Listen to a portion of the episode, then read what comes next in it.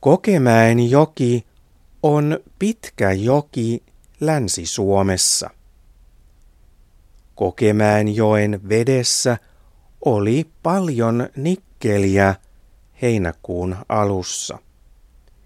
Nikkeli on metallia. Nikkeli tuli Kokemäenjoen veteen tehtaasta, jossa kone meni rikki. Tehdas on Harjavallan kaupungissa.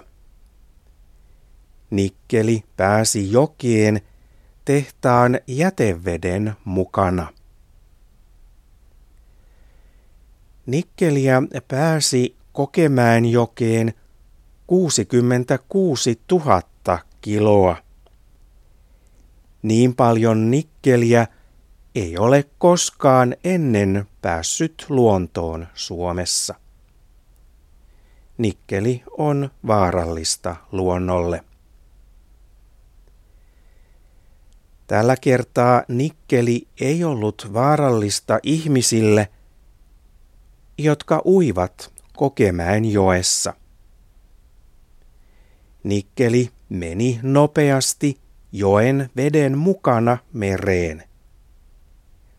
Tehtaan johtaja on pyytänyt anteeksi, että tehdas sotki luontoa.